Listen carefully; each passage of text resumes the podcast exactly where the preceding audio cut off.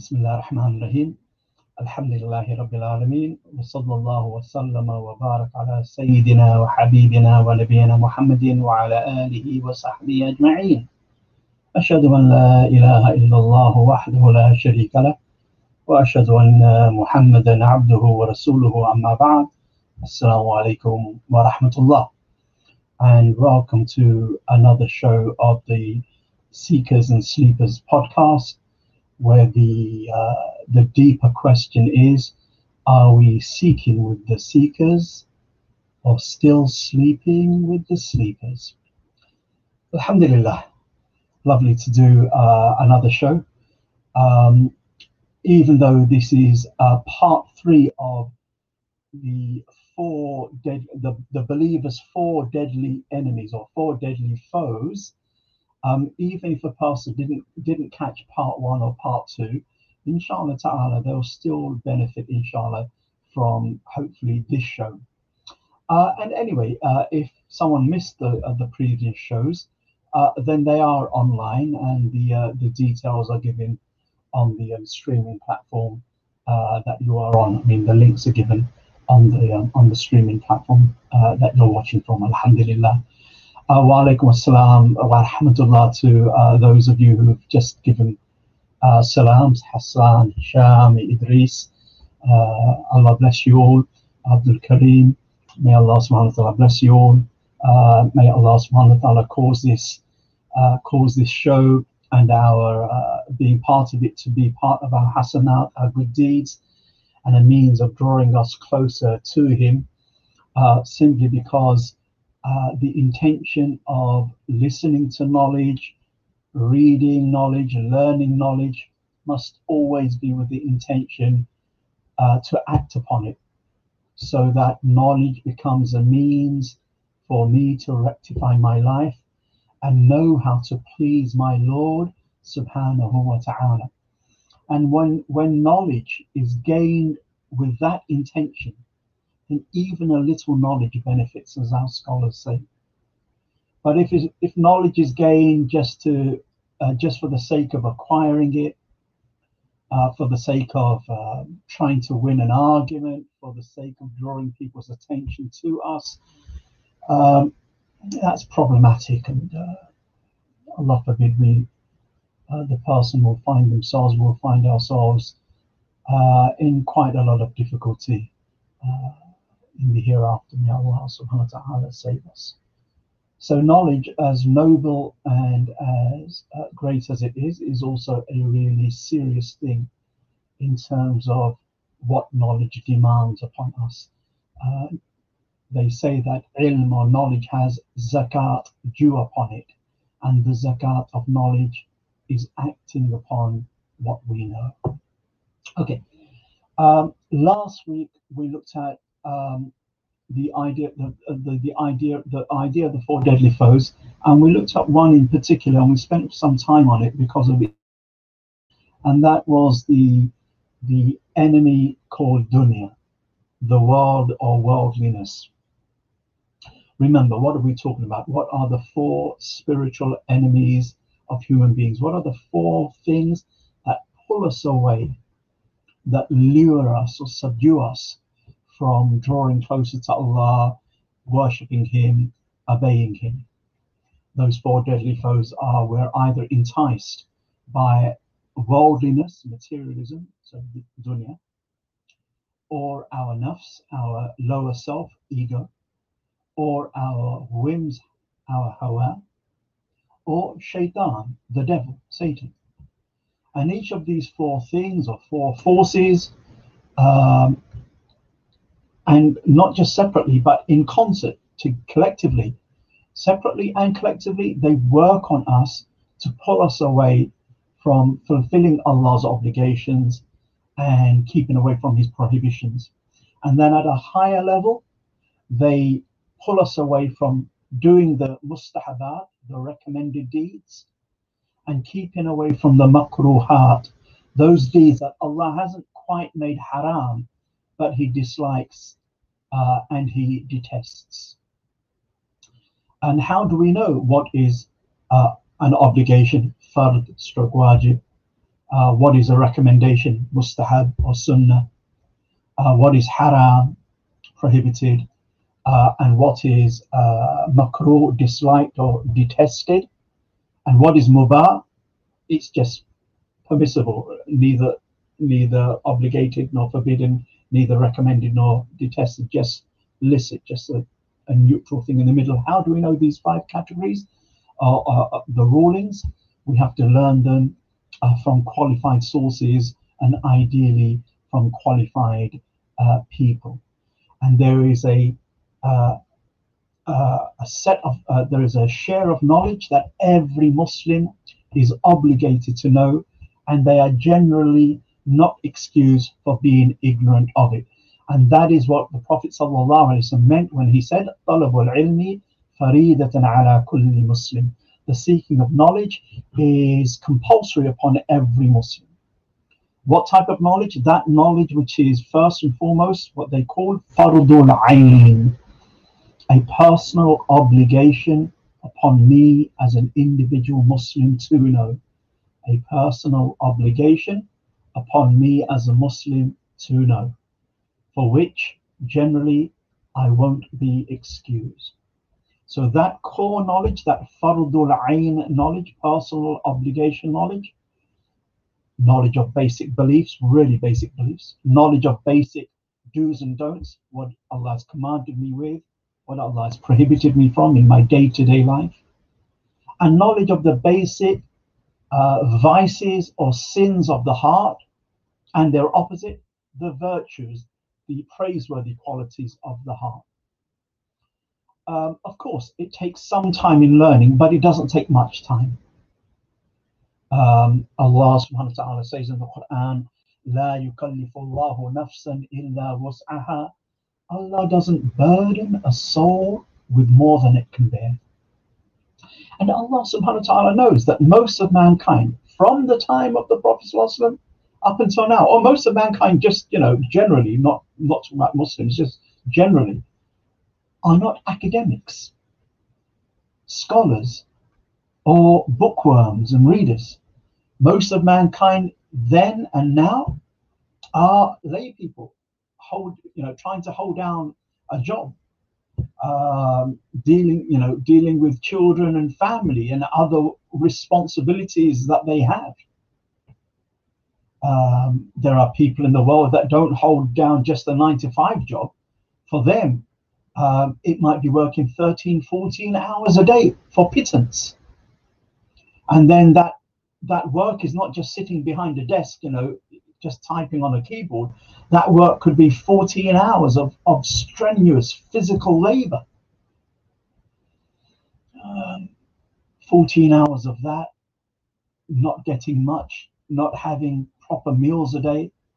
Uh, where is someone going to have the time, even if they could read and write, to then sit back and, you know, soak in some kind of religious book, some deep religious learning. No, that's not really the, the way of humanity. So Allah subhanahu wa ta'ala hasn't burdened uh, people with becoming scholars, but every Muslim is obligated with learning the basics. And then if they can learn more than that, it's uh, the more the better. The more the better.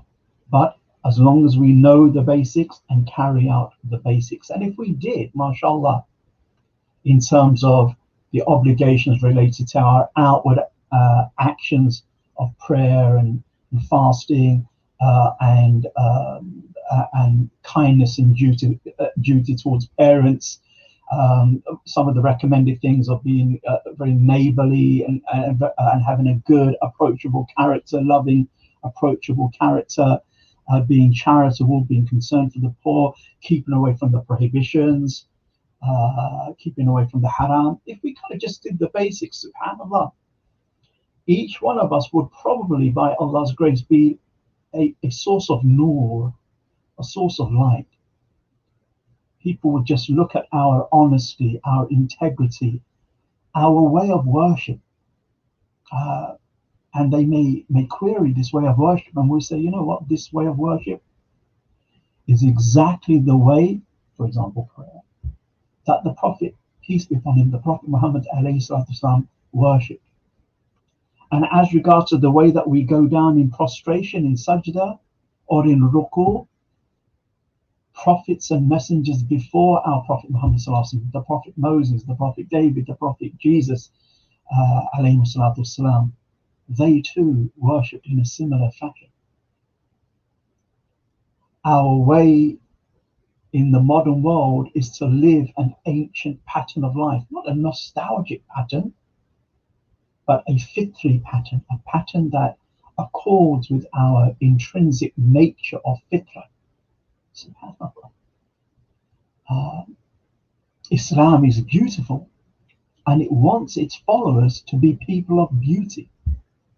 Not people of beauty that, mashallah, we've combed our hair, combed our beards in this case, right? Uh, yeah, that as well, but also people of beauty of character, beauty in terms of the beliefs that we hold, beauty in terms of the aspirations that we have, beauty in terms of the concern that we show and have for others and their welfare. Inna Allah jamilun yuhibbul jamal. Uh, the Prophet said, Allah is beautiful and loves beauty Subhanallah. So we looked at the, uh, we began to look at the four deadly foes, uh, the world, the ego, the devil, and whims and desires. And we uh, discussed dunya, the world, at, at some length uh, yesterday. وما هذه الحياة الدنيا إلا لهو ولعب وإن الدار الآخرة لهي, لهي الحيوان لو كانوا يعلمون the life of this world is but play and diversion, but the home of the hereafter, that is true life, if only they knew. And we also reminded ourselves, uh, Adunya Sijnul Mu'min wa Jannatul Kafir, that the world, the world is a prison for the believers and a paradise for the non believers, for the non Muslims and we uh, also I think uh, I mentioned the hadith in the Sunan of Tirmidhi the world and whatever is in it is cursed except for the remembrance of Allah and what He loves and a scholar and a student, a scholar and a student of sacred knowledge. Um, so really, the material world is not really um, where the divine gaze is per se. Uh, in the hadith in Sahih Muslim, we read, إن الله لا ينظر إلى أجسامكم ولا إلى صوركم ولكن ينظر إلى قلوبكم وأعمالكم Allah doesn't look at your forms and your appearances. Doesn't look at our outward forms and appearances. He doesn't really see if we're men, women, black, white, east or west, um, have a degree or don't have a degree per se. But Allah looks at your hearts and your actions. Allah doesn't look at our forms and our appearances, but He looks at our hearts and our actions. So it's not really the material aspect that concerns Allah subhanahu wa ta'ala as much as it is the ma'na, the meaning behind the form. So it's not the surah, it's the ma'na. Muslims aren't really taught to be obsessed about the surah, the forms of things, but the ma'na, the, the meaning or the reality that thing or person represents. We are people that aren't hung up on surah on forms, but on ma'na, on meanings. SubhanAllah.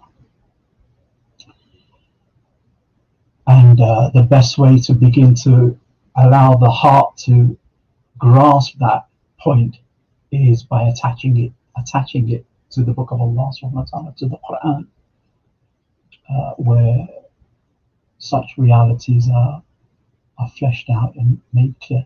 So that was the role. So today I'm going to do, deal with the last, or uh, the, the next three, or all the rest of the three, uh, in brief terms. Um, let me pick on the second thing that pulls us away from our journey into Allah subhanahu wa ta'ala, which is hawa, whims and desires.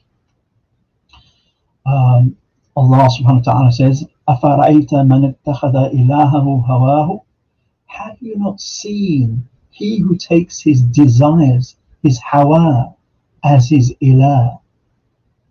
Have you not seen, seen him who takes his desires as his God, as his object of worship? Of course we have. Um, Allah forbid, billah, we sometimes do that ourselves. And there are levels of taking our whims and desires as a God, as an object of worship. A Muslim can do it and therefore sin, follow their whims and desires or their false desires, which will be sinful. And a Muslim, because he or she believes in the principle of La ilaha illallah, and because a Muslim believes that I should, whatever Allah uh, obligates, makes uh, obligatory, I should believe it to be obligatory. Whatever Allah makes haram, I should believe it to be haram, prohibited. Because they have that belief that I believe whatever Allah has made obligation uh, obligatory is an obligation upon me, whatever Allah has forbidden me is forbidden to me, uh, and I believe in the principle of La ilaha illallah. So when a Muslim sins by following their desires, so for example, um, uh, let me think. So it's Ramadan. The Muslim should Muslim should be fasting, uh, and then kind of all of a sudden the, the, hunger pangs kick up in the stomach, and it's a hot day, and there's a, you know, the person across the road is having a nice cool drink, and then the person says, "Oh," and then he succumbs to his whims and desires, even though he knows he shouldn't, and he goes and he drinks during the daytime of Ramadan, and therefore unlawfully breaking his fast, doing haram um, by following his desires. He followed his desires, but he knew he was sinful. He knew he Allah has prohibited him. Allah may uh, punish him if he's not careful. He needs to repent to Allah, but he followed his desires. So that's one way of momentarily we make our desires more authoritative than God, than Allah. For a moment, for that brief second, we make our desires more authoritative in terms of action than Allah. But we have we always make the principle of, as a Muslim, that what Allah has made uh, obligatory and forbidden, we need to uh, accord to that. That principle remains a, a, Muslim is not the one who says, you know what, Allah, I know, I know Allah has said I shouldn't fast in Ramadan, but hey, I have a different opinion than God. I know better than God. Well, I actually don't think, well, yeah, that's God's opinion, but I have my own opinion. That would not make that person at that time a Muslim anymore. But the one who says, no, Allah has forbidden me this, but through following their whims and desires, they sin, then such a person is a Muslim, but a sinful Muslim.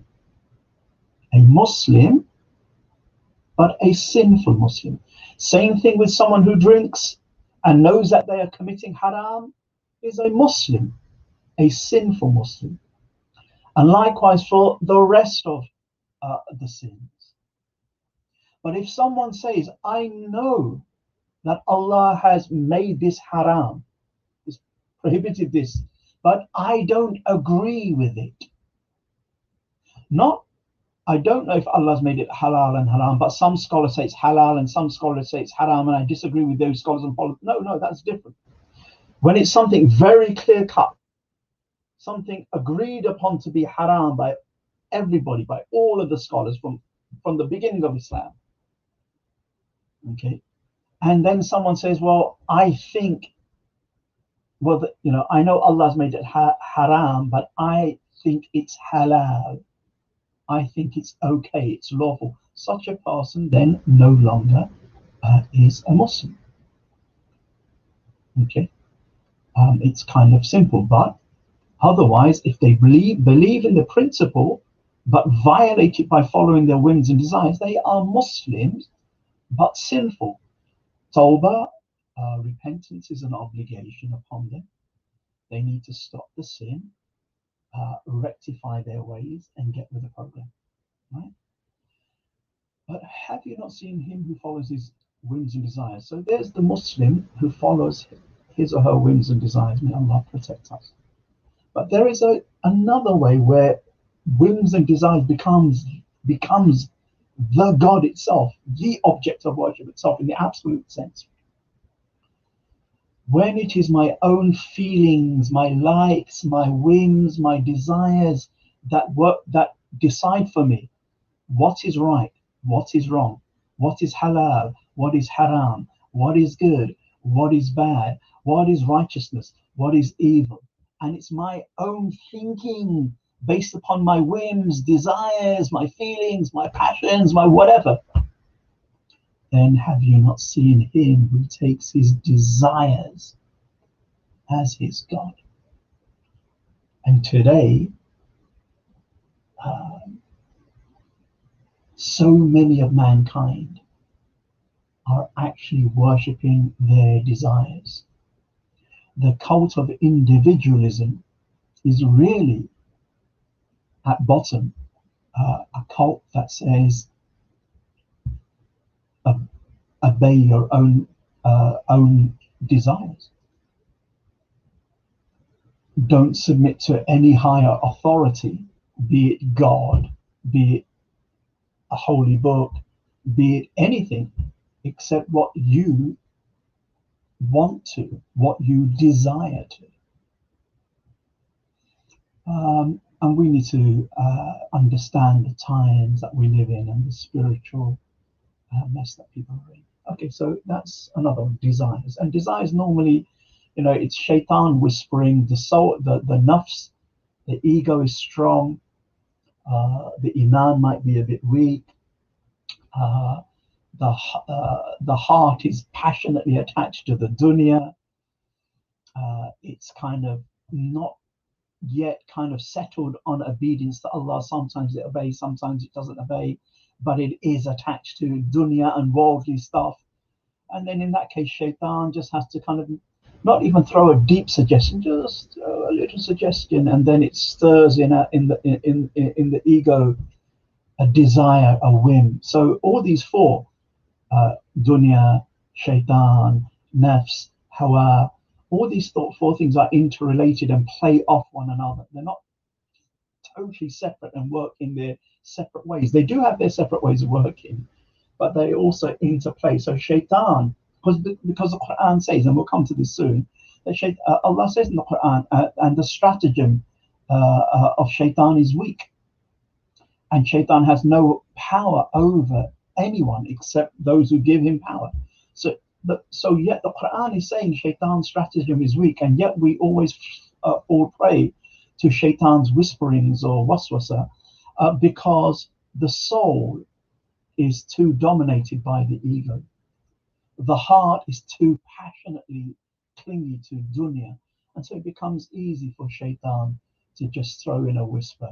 And if it's not easy, then it's kind of you know uh, dependent upon the level of iman and the level of the heart attached to Allah instead of the dun- instead of the dunya, uh, then it becomes much harder for shaitan uh, to do that.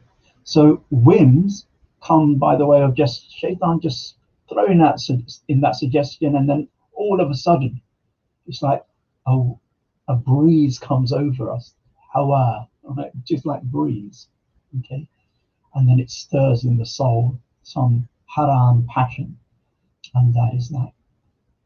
Um, one a person could be doing something very godly and very righteous, and then their eyes see uh, a beautiful image which is haram to see. Some beautiful image that becomes haram to see. Of course, if the husband is looking at the beautiful image of his wife or vice versa, then that's not haram to see. But if someone other than uh, than the husband or the wife is looking at the beautiful image of the husband or the wife, uh, it's haram. Okay especially when it stirs passions as well and, and, and uh, wrong thoughts. Um, and that can happen. One could be work, one could be doing an act of righteousness, and then one second later, just their their their eyes glance upon something and gets fixated on on an image, and then a wind comes over, uh, and we could be really in great jeopardy, which is why the intelligent Muslim is he or she that does their best to guard the inroads of their eyes and their ears, uh, just like Allah subhanahu wa ta'ala says, and they don't consider it trivial because they know that Allah not only knows best for us, but He has more concern for our well being than we do for ourselves. So not only are we ignorant and defective and full of desires and false uh, ambitions, but on top of that, we don't have the concern for our well being as Allah does. And which is why we would always give, the believer always is ready to give uh, Allah, pay heed to Allah's words rather than their own fragile and futile intellect and thinking. Um, does it really behove a Muslim to say, well, what I think, I think, after Allah has said something very clear, for instance? Um,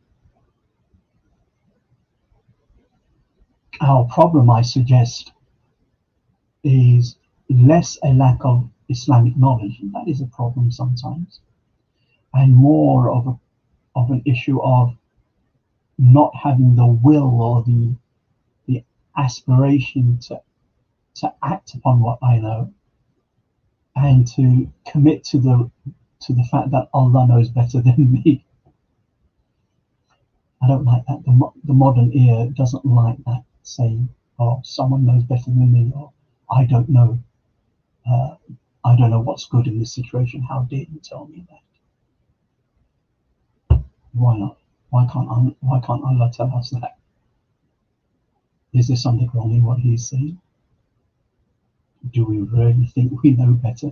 I'm what, 24, still a young, young, young lady or young man, right? I'm 30 what, what have I studied? What have I read? What wisdom do I have? I'm 40 and I'm 50, I'm 60 and and then from 70, I'm probably going the other way, senility, right? Forgetting things rather than learning anything new. Uh, it's something to think about.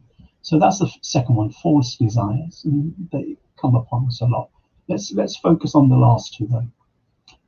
Uh, the ego, I, I'm not going to spend too much time on the ego. It's shaitan that I want to, the issue of shaitan that I want to really get into today.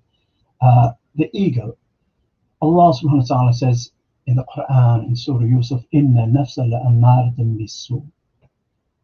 The soul does constantly incite to evil. Inna nafsa la'amaratum bisu the soul does constantly incite to evil.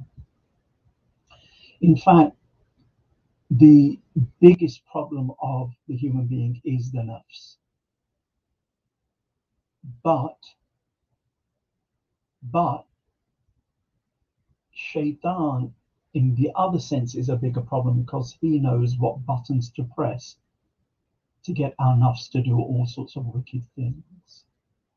But if the nafs was not nafsul amara, the soul that's um, that incites to evil, and instead uh, Allah allowed the individual to purify their nafs, tazkiyatun nafs, purification of the soul, and roll up their sleeves and make that mujahada that we spoke about in the first uh, in the first of these three um, uh, live streams the Prophet said, Al Mujahid man jahada nafsahu fi ta'atillah. The Mujahid, the warrior in Allah's path, is he who strives against his ego in obedience to Allah. Such that the soul was became slowly and steadily more and more focused on Allah, became Allah oriented, and uh, became more obedient than disobedient to Allah day by day the soul is growing in obedience the heart is purifying itself the soul is being purified uh, allah is uh, being drawn close to by his grace and his mercy then that soul then become moves from amara to nafs to nafsul lawama. The Quran speaks about a nafsul lawama, the soul that is reproachful. In that it reproaches itself when it does bad and says, "Oh, why did you, why did you miss prayer?" The soul says, "Why did I miss prayer?" Before, in the Amara state, oh, I miss prayer. Never mind, that's not tell you. And then the religious uh, conscience is activated. Now it's a case of stuff. How did I do that harm? And we feel bad, we regret it, we repent to Allah subhanahu wa ta'ala. Okay. It, so this that's a nafsul. It's a soul that does, you know, is trying to do good and is doing good, but when it slips up and when it falters and stumbles, it reproaches itself. And that's why the Prophet said it's in a long hadith, but one part of the hadith in the Musnad of Ahmed, the Prophet says, He whose good deeds pleases him, sorry, he whose good deeds please him and his bad deeds grieve him, then he is a mu'min, he is a believer. Because faith is there at some serious level. That's why when when it does good, it's it's thankful to Allah and it's joyous. But when it sins, it's in a state of remorse and regret and and blaming itself, reproaching itself, which is very different than that type of soul that like it sins and it's you know it's like water off a duck's back. Doesn't doesn't bother them. You know, you have people who, you know, uh, uh, who could kill others, right? Just kill others, and it's really water duck's back. Then you have people who, uh, uh, who, who, murder someone or kill someone, God forbid, and then they go into that um, uh, that idea of you know Dostoevsky fleshed out out in his famous book Crime and Punishment. You know, the protagonist goes and sees what it's like to kind of kill for fun he kills, and in the beginning he doesn't feel anything about it, but slowly and steadily as the days and the months go past, he's, it really gets to him, and he feels really just inside, he feels all twisted and um, and you know, empty uh, because of the guilt of what he's done.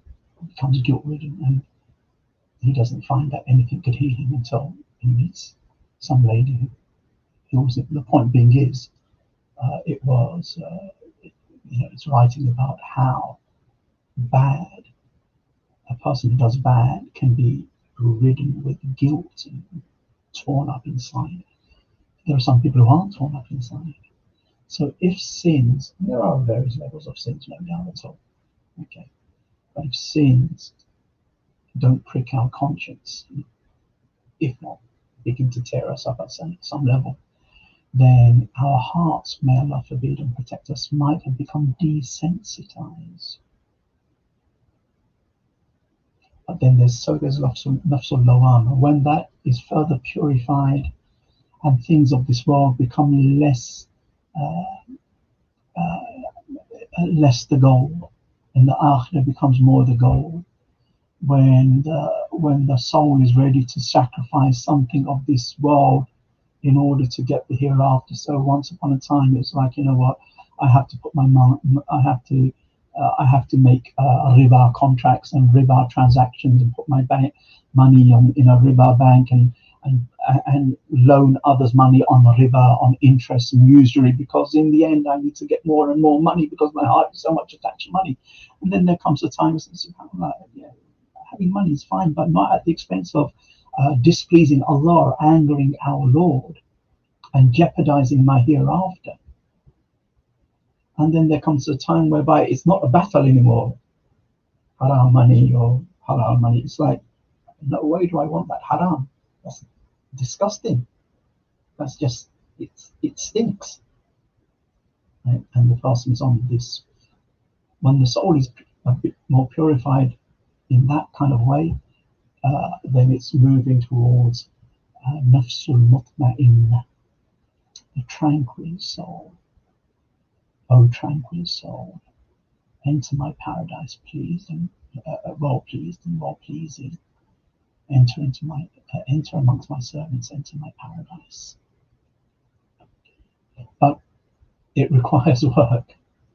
We have to work on our soul to move it from the lower potential nafsul amar bisu to the higher potential nafsul mutma'inna. Subhanallah. And uh, the best ways to do that, uh, the, uh, the traps to look out for, is obviously mentioning the Quran and Sunnah and fleshed out and elaborated upon by those scholars who are known as Arbabul Qulub, who are known as masters of the heart in Islam, masters of Tazkiyatun Nafs, masters of the inward life. And we access their writings and their teachings, just as we access the writings of the fuqaha, the jurists, if we want to further deepen our knowledge of fiqh, or the muhaddithun, the scholars of hadith, if we want to further know uh, something about is the hadith authentic or not authentic, how authentic, how not authentic, so on and so forth. Uh, we have masters who are masters of the inward life. Sometimes we, we get scholars who are masters of both the outward sciences and the inward sciences of Islam. Al Ghazali, is probably the obvious one that comes to mind. Uh, likewise, Imam Ibn al Qayyim uh, is another one. Shah Waliullah Dehlawi uh, could be another one. Uh, Ibn al-Juzay al-Kalbi, uh, another one. There are quite a few within the Islamic tradition. And then finally, let me just keep an eye on the time. Finally, shaitan. The fourth thing that we are now being, that pulls us away from journey to Allah. يا أيها الذين آمنوا ادخلوا في السلم كافة ولا تتبعوا خطوات الشيطان إنه لكم عدو مبين O you who believe, enter Islam fully. ادخلوا في السلم كافة enter into Islam fully ولا تتبعوا ولا تتبعوا خطوات الشيطان and do not follow the خطوات the steps or footsteps of shaitan إنه لكم عدو مبين because he to you is a clear and a, and avowed enemy a clear and declared or an avowed enemy shaitan has made his enmity his hatred his spite his malice his anger, his rage against the children of Adam, against human beings, absolutely clear. He's laid his cards on the table and he has said openly that my life's mission is to misguide you people as much as I can and as many as my as I can. I have nothing else in life. That is my job description. There is nothing else on my CV apart from this desire to misguide Banu Adam, Bani Adam. And this is not a fairy story. This is not coming out of, you know, Harry Potter books and, you know, Voldemort and you know, just a character, right? Sauron, Lord of the Rings, just a character, right? This is real stuff. And it's not like kind of little cartoon things, you know, little sticking with a, you know, three pronged uh, stake or whatever with a pointy tail or whatever. He hates us. He wants to damn us. And he's ready to use every trick in the book to do so.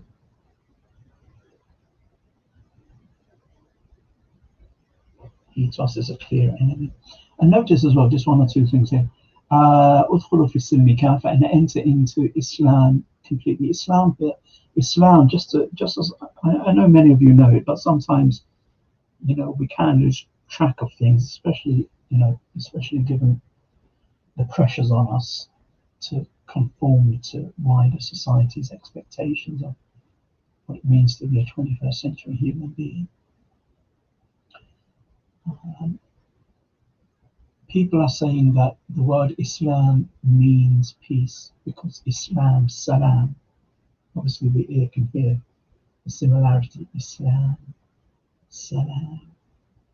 Okay. So there is clearly a connection between between Islam and salam, peace. But Islam, as an Arabic word, as a Quranic Arabic word, does not come from the word salam. It doesn't come from the word salam. It comes from the word istislam. Islam comes from the Arabic word istislam. And istislam means surrender or submission.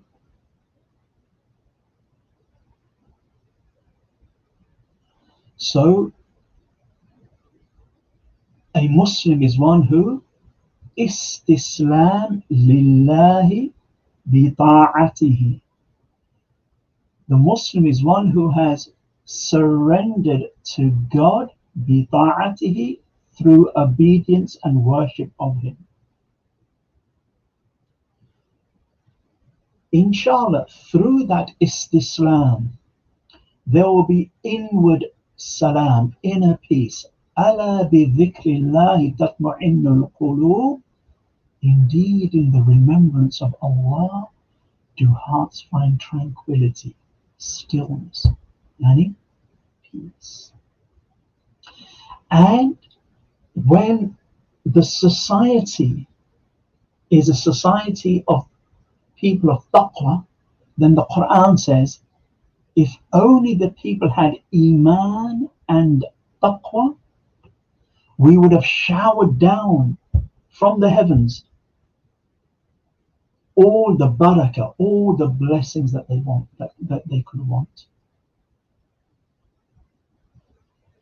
If only the people had iman and taqwa, then there would also be salam upon the earth, which is why in the Sahih Hadith in, in Sahih Muslim, we learn that when Isa salam comes, the second coming, and he slays the Dajjal, and the majority of the non-Muslims convert to Islam, and Islam becomes the dominant way in the world.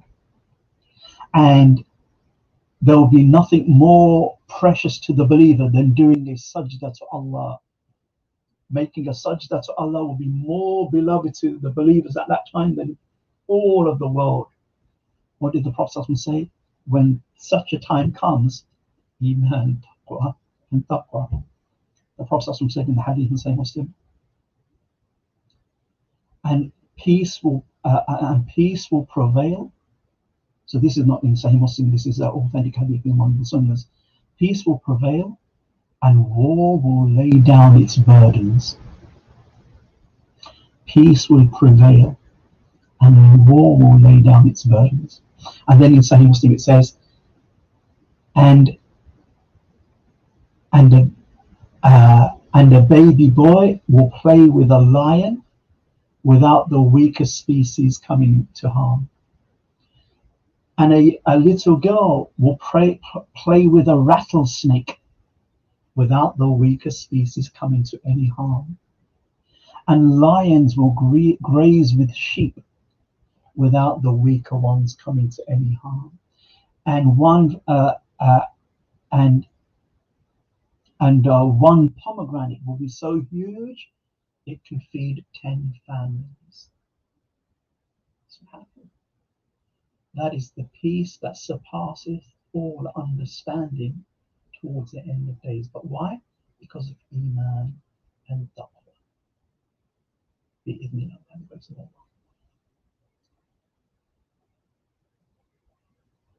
So enter into Islam fully and also do not follow the footsteps of Shaitan. It doesn't say do not follow Shaitan, that's clear, but do not follow the footsteps of Shaitan. Right? So this is why, for example, uh, why is it not why is it haram for a muslim to go into a pub and just you know, all of his mates are drinking alcohol, beer, and whatever. But no, he he just drinks orange. I'm not talking about when we're in that a tricky situation whereby the office meeting is happening in the pub. Then you know that's I'm not saying that's ha- therefore it's halal, but you know that's not so straightforward. But actually, just you know, just I'm um, going out with my mates, my friends, and we're going to a pub. But hey, as a Muslim, I'm just going to drink orange juice or diet coke or whatever it is, a normal. Why is that haram? It's not because the person is going to get drunk, but actually, once you open the door down the line, the possibilities, I mean, it, it can be possible because one gets used to a particular environment, used to a particular lifestyle, used of particular actions of sin. The sin is no longer uh, abhorrent in my heart. I become accustomed to it, desensitized to it, uh, what is there? Uh, uh, why why doesn't Shaitan just up the ante and then actually put into my heart that the desire to maybe just take a sip? And who knows? So it's the footsteps. It's something that leads up to something clearly haram. So what leads up to it and is understood in life's experience that it can easily lead some people, not everyone, into the haram, has been made haram as well. Um, not everyone who looks at uh, the opposite sex, I mean, it doesn't have to be the opposite sex anymore, but let's just stick to the Islamic ethics. It's not that, uh, you know, when uh, every man looks at a woman or every woman looks at the man that, you know, that they want to go off and, you know, do something clear cut haram and it's not every time that a man will be alone in the, with a woman that something will kick off. No, we know it's not always like that, but oftentimes it is, right? And it may not happen on the first occasion, but second, third, fourth, which is why you find many people who work together, they also go out. I mean, I'm not talking going out as in friends, as in date. When people become, when men and women become familiar to each other, uh, it can arouse feelings. And those feelings then can take control of our lives. So, not only has the act of zina, fornication, and adultery being made haram, but things that lead up to it. Uh, a man alone with a woman, uh, men and women raising their gaze in with desire, looking at uh, the opposite gender with desire, both haram. Uh, and if it's not with desire, then the Prophet said the first glance is permissible, but the second glance isn't. Why? Because the glance can get stuck, right? And this is not like, no, I've never heard that happening. This is just, this is the story of the world, right? We'd be foolish, stupid, idiotic, liars to say otherwise. Um, so enter into Islam fully and do not follow the footsteps. Not just do not follow the devil, but don't follow the footsteps because he is laying down these crumbs and these crumbs are going to lead to serious places. So, the shaitan. Let me finish very quickly by saying that shaitan, and I hopefully by Monday afternoon on my website, thehumbleI.com, www.thehumble and the letter I, uh, not I, I, but the letter I, thehumbleI.com. There should be an article that I'm just finishing off. I'm finishing off writing on how the six steps of the devil, how he deceives us, uh, misguides us, um, and also something about spiritual journey and suluk. So I think it's called uh, suluk and the six steps of the devil's deception, or words to that effect. So let me quickly run through the actual deceptions and you can read the article hopefully Monday afternoon, Monday evening for the kind of, you know, to see it in HD, so to speak, okay, with all its details. So six steps, okay. Ideally, the, the first step is what they call our sarf uh, anil amal.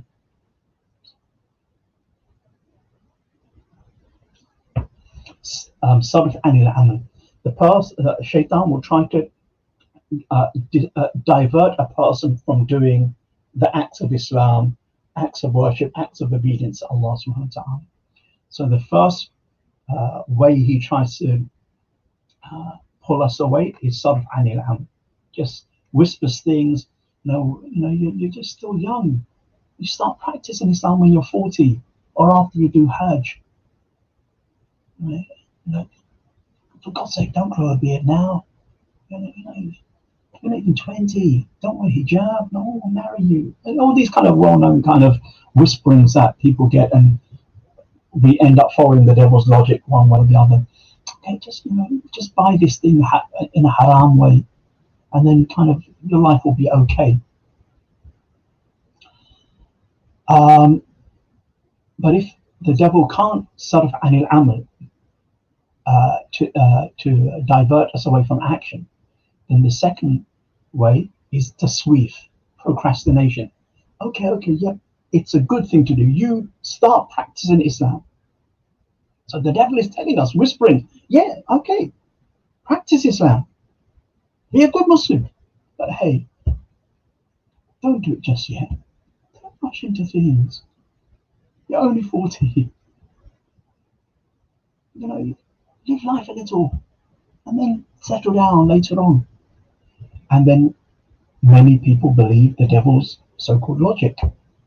And we get tempted by the sweet way he puts things. Uh, so that so we end up delaying the good deed. But who knows if we will live till the next day? Who knows if that inspiration will come into our hearts again? Because in the end, when I decided, no, I want to be a practicing Muslim, what, was that me or was that Allah inspiring my heart?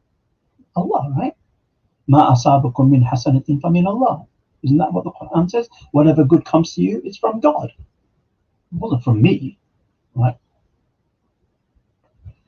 So who knows? If I put it off until next year or a few years or a few months out, who knows? One, do I live that long? And two, do I get that inspiration again? So tasweef procrastination is another way of the devil. And the reason why I'm not giving solutions and remedies and cures is because the article will have it inshallah ta'ala. Three, so if you can't uh, if you can't divert the person from not doing the deed forever or not doing the deed until later, where he might or might not get the opportunity. You know, how many how many times do we get ourselves in this mess? Yeah, you know what? I'm going to give some sadaqah charity. And then a thought comes into our mind, why don't I just hold off giving my uh, 200 pounds to that charity until some bigger cause happens? You know, some like some earthquake, some big thing where, you know, really, really. Or, you know, maybe it doesn't happen, or maybe I forget, maybe I don't have the money anymore. So I could have given something there and then to a good cause, but I didn't. Or take the case where, yeah, I want to, I'll pray some some nafil rakat, some optional prayers, and then it occurs to me, and this occurs to me as shaitan whispering to me, yeah, good idea, but it's better that you check your WhatsApp uh, messages first, so that you're all free, you know, your heart, you know, you're not distracted by anything, and you've got a mind that, that uh, your mind and heart can focus and whilst you're at it, uh, check your social media notifications as well. And before I know it, I'm scrolling down my social media feed. 20 minutes are gone, half an hour gone, an hour is gone. And the, the opportunity to, I'm, I'm too tired now, right, to, to even pray to a car. And anyway, like, I can't be bothered to make wudu again.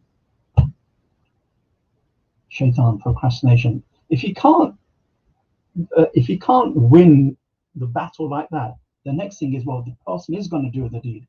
So Shaitan says, okay, right, let me whisper him to do the deed. Yeah, go for it, go for it, go for the prayer, go for the prayer, go for the charity. Well, that Shaitan whispers, you know,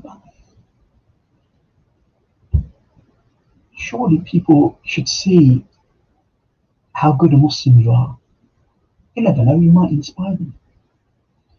Now that could be a good intention, okay, as Islamically, but normally it's not like that. Normally it's just the first bit. We we crave appreciation from each other, even though the believer is asked to focus on being appreciated by God first and foremost. And if Allah appreciates us, it doesn't matter if no one else doesn't appreciate us. but we kind of do it the other way around. So he corrupts our action that we are doing through riyah, through showing off. We do the act wanting to be seen, wanting people to know so that I can receive their compliments, their pat on the back. So that nullifies our deed and it's a major sin. So riyah. But if you can't get to the person that way, he doesn't say, Oh, I give up. Fourth way, which is what? So you have sarf anil amal, diverting from deeds, tasweef, procrastination, riyah, showing off. Fourth one, ujub. I'm oh, sorry, haste, ajala. So we do pray and we're kind of focused our hearts on Allah. We're not doing it for others or to be seen by others. We just do it quickly. We rush it. And we're reciting Quran because I need to finish this juz, I need to finish my uh, du'as and dhikrs and whatever. And like kind of we're three, you know, 300 miles an hour with our tongue. We don't know what we're saying. We don't know what we've said or what we've done. I'm in prayer. I don't know where my mind was. The next thing I'm saying was, I don't actually know what happened in between that's not really befitting at all.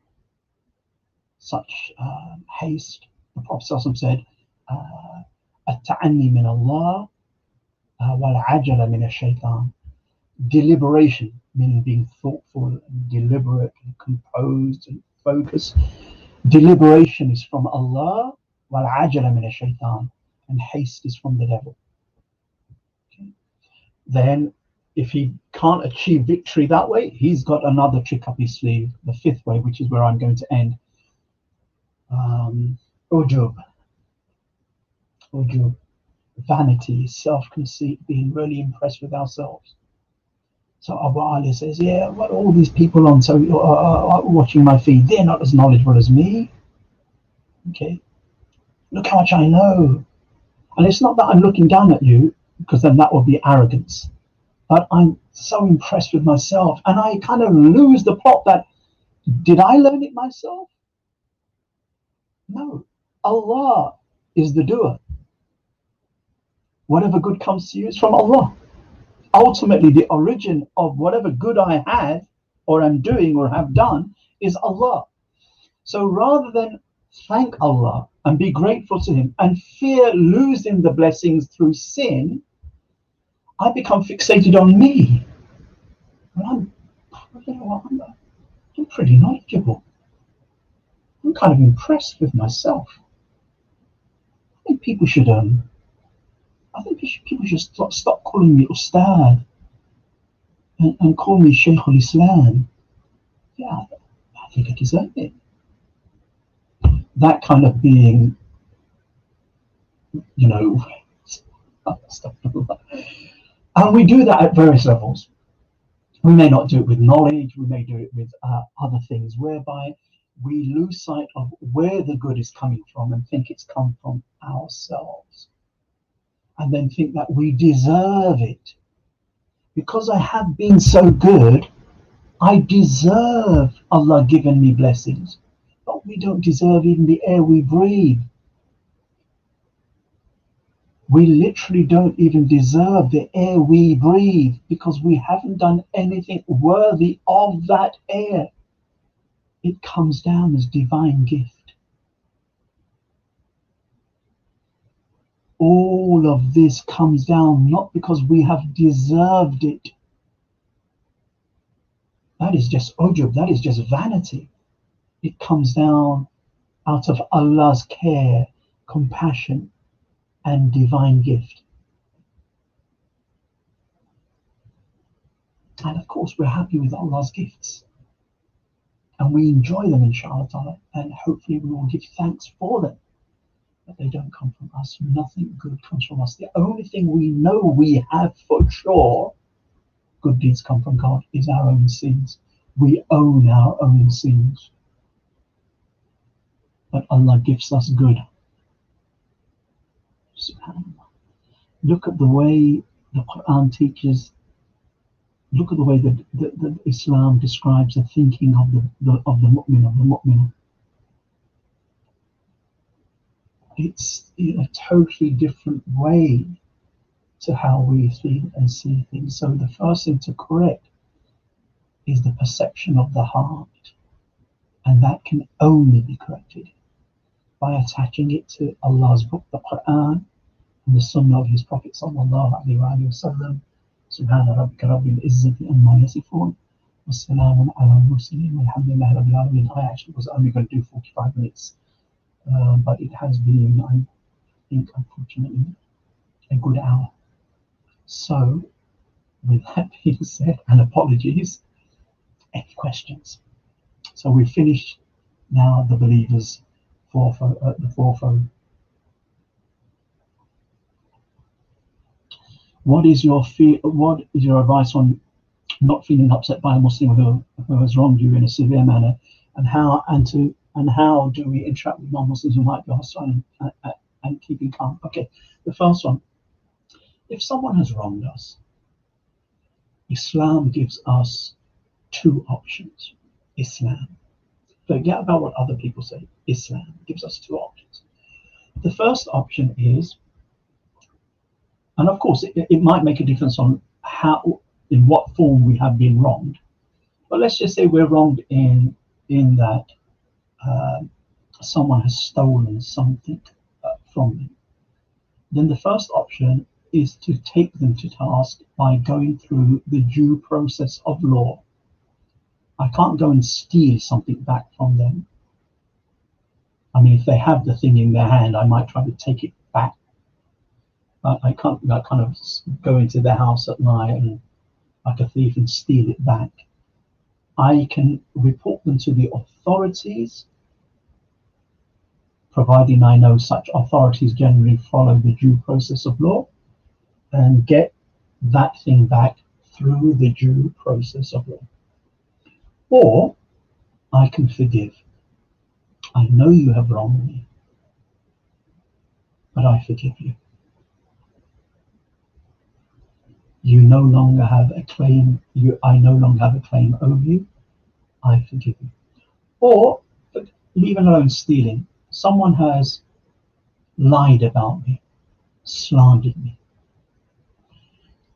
I could go through the due process of law and take them to, you know, uh, take them to uh, task for the act of slander, and I may win or may not win the case,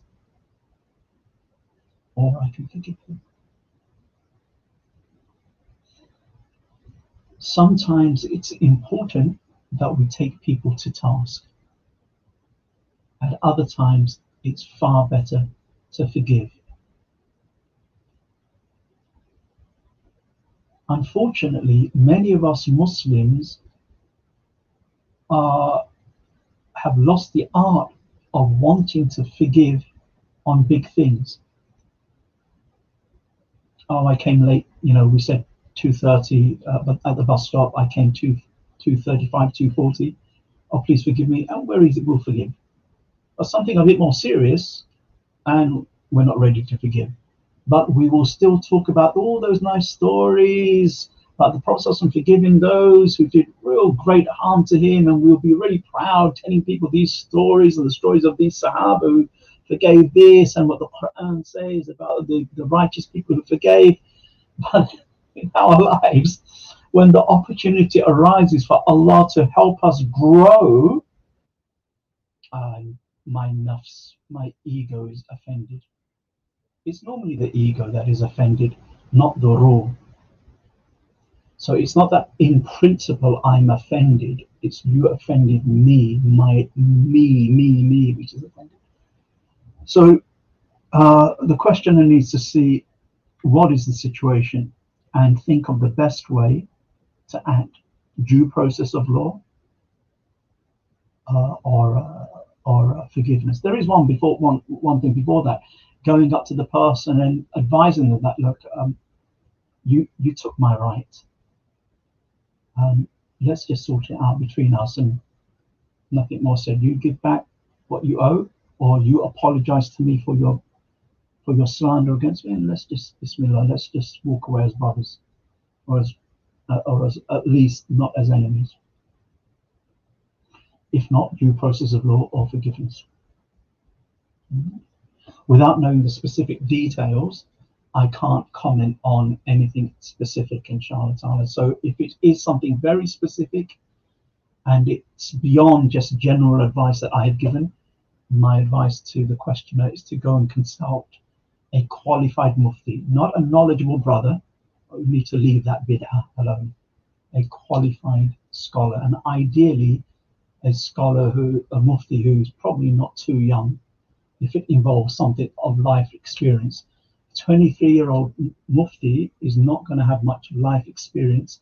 They may know quite a lot of technical knowledge. They will know off the cuff of their head uh, the fatwas about fasting and praying and this and the other, but you throw in a little bit of life's issues, deeper issues, and the person may, but you, you go to a 40 or 45 year old or 50 year old mufti or whatever, inshallah ta'ala, uh, that person is likely, she or he is likely to have the Islamic knowledge and wisdom and experience to kind of gel things together.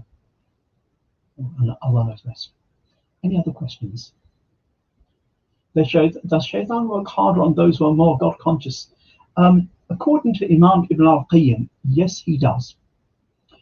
Uh, and Ibn al Qayyim, rahmatullah in his book Al Wabil al Sayyib, uh, he says that the hearts of Muslims are like three houses, three types of houses. There is one house that actually Shaitan wants to rob it, but when he looks in the window, there is no sofa settee, there is no carpet, the paintings on the wall have been taken down, there is no TV, there is there's nothing. Why? Because other shaitans have already robbed that house. So there is nothing in that house for shaitan to rob. He's not interested in it. Ibn al-Qayyim says that is like the heart of someone that that is like the heart of a Muslim whose heart is empty of prayer, of obedience, of any deeper piety, of dhikr, of fasting, of of shaitan looks at it and thinks it's nothing much to steal he's already kind of under my thumb anyway, so I'll let him be. And then Ibn al-Qayyim says, there is another house. Shaitan looks through the window and thinks, well, there's some really good stuff. There's expensive sofas. There are there are Picassos on the wall worth, you know, tens of thousands of pounds. There are Persian carpets on the floor. I mean, there is, it is a, it is a thief's paradise and he's like kind of you know the thief is thinking i every bit i i want every bit of what's in that house. There is the there is the latest iphones there are the, the latest ipads worth a, few thousand quid each. But the house is guarded by strong guards a strong security system. There is no way that this burglar this thief is going to get in without being caught and kind of beaten up. So he said you know what I want what's in there, but I know I can never get it. So he leaves, he moves on. Ibn al-Qayyim says that's the heart of Allah's awliya, Allah's friends, Allah's saints, the, the, the really righteous people. Their hearts are filled with love of Allah, obedience to Allah, remembrance of Allah, prayer, fasting, charity, um, khidmah, service and, uh, to others, and so on, jihad, so on and so forth. But Allah's nur and protection is around that heart. There's no way the devil can enter it. The, the nur of dhikr, the nur of prayer, the nur of obedience, the nur of worship, the nur of uh, charity, the nur of jihad, the nur of it's all nur. And the devil just can't get through to it if, without getting burnt and reduced to ashes. And Ibn al says there is a third house. It's not like the first house got nothing. Nor is it like this the, the second house, it's a palace. It's a good house. It's got some really good stuff in there and some a bit rubbish stuff, but it's got uh, some good stuff that the burglar likes. And there is no no guard, or there's only one guard. And there's an easy security system. With a bit of work, I can get around it. Imam al-Qayyim says that's the heart of the of the practicing Muslim. It's got something of obedience and love inside that the devil wants to snatch away. And it has some guards according to its iman and level of taqwa, but normally it's if shaitan works a bit and tries and tries and tries, he'll get through somehow. May Allah subhanahu wa ta'ala protect us uh, from shaitan and may Allah give us a tawfiq to regularly seek refuge uh, in shaitan.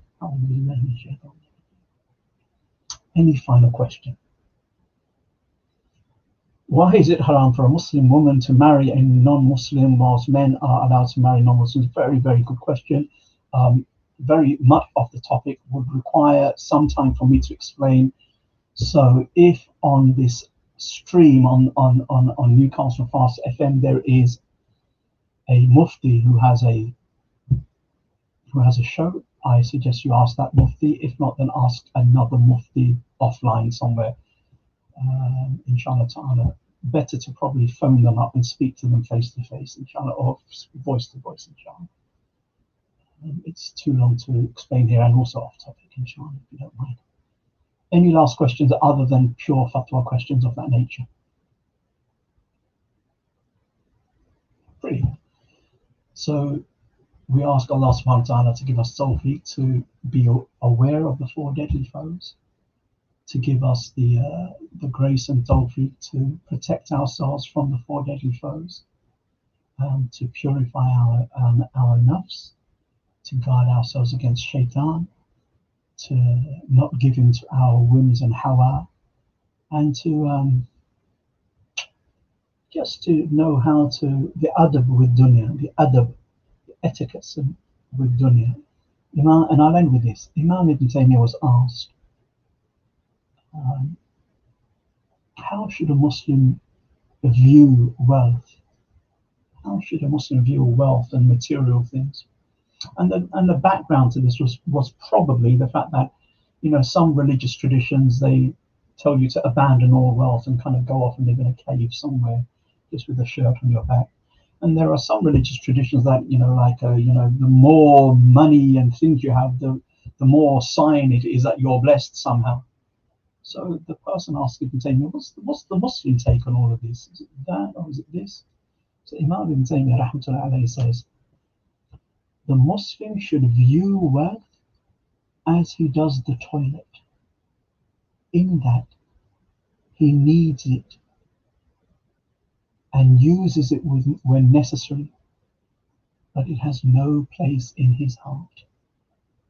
In that he needs it and uses it whenever needed, but it has no place in his heart. That's where we're trying to get with the material world, wealth, things, and all these things. Some things we need. We need money to get on with life, to pay bills, to look after dependents, to, to enjoy Allah's blessings without being extravagant or wasteful or wrecking the planet any further than it's already been wrecked. So, and we so we can use it because the world was created for our enjoyment, providing we give thanks. But it shouldn't have a place in our heart.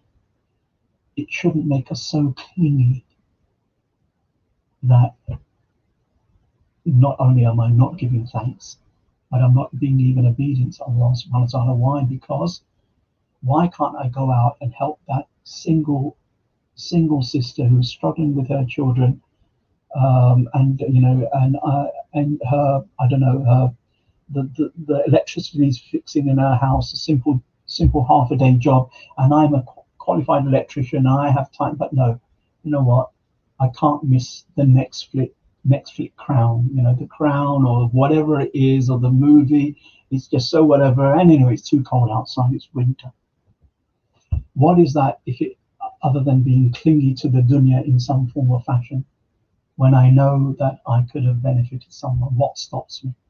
Likewise, what stops me from praying? What stops me from wearing hijab? What stops me from doing this? What stops me from doing that? Normally, it's it can be traced back to clinging on to something of the world. And Allah is blessed.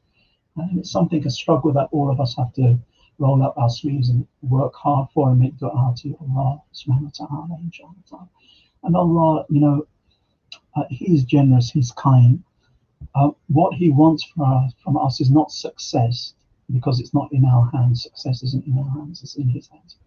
What he wants from us is just the initial um, ambition and the initial steps. Allah subhanahu will do the rest for us, inshallah. And even when it involves difficulty, then Allah subhanahu wa ta'ala will make that as a means of purification and deepening our spiritual connection to Him. In the hadith of Tirmidhi, the Prophet says, when Allah loves someone, He puts them in hardship. That is not to say that every time we're in hardship, it's a sign that Allah loves us. If a person doesn't pray and is in hardship, how can that really be the love of Allah? If a person has committed some vile haram and then ends up in you know in jail or in hardship, how can that be because Allah uh, loves him? But when a person is generally trying to be Allah oriented and trying to do the prayers and the fasting and keep away from the haram and fulfill their basic responsibilities to others, and there are hardships that will come in the life, then inshallah it will be it's a way of Allah purifying them in this world, um, sharpening their spiritual vision, making them less interested in the de- in the dunya, and stirring in their hearts a greater love and yearning for Allah subhanahu wa ta'ala, making them convinced that the dunya will never delight us like gazing at the face of Allah subhanahu wa ta'ala. وآخر دعوانا أن الحمد لله رب العالمين. جزاكم الله خيرا to you all. Um, have a nice weekend. And I pray that Allah keeps you safe and protected and keeps us all uh, journeying to Him upon Iman and Taqwa. Wassalamu alaikum rahmatullah.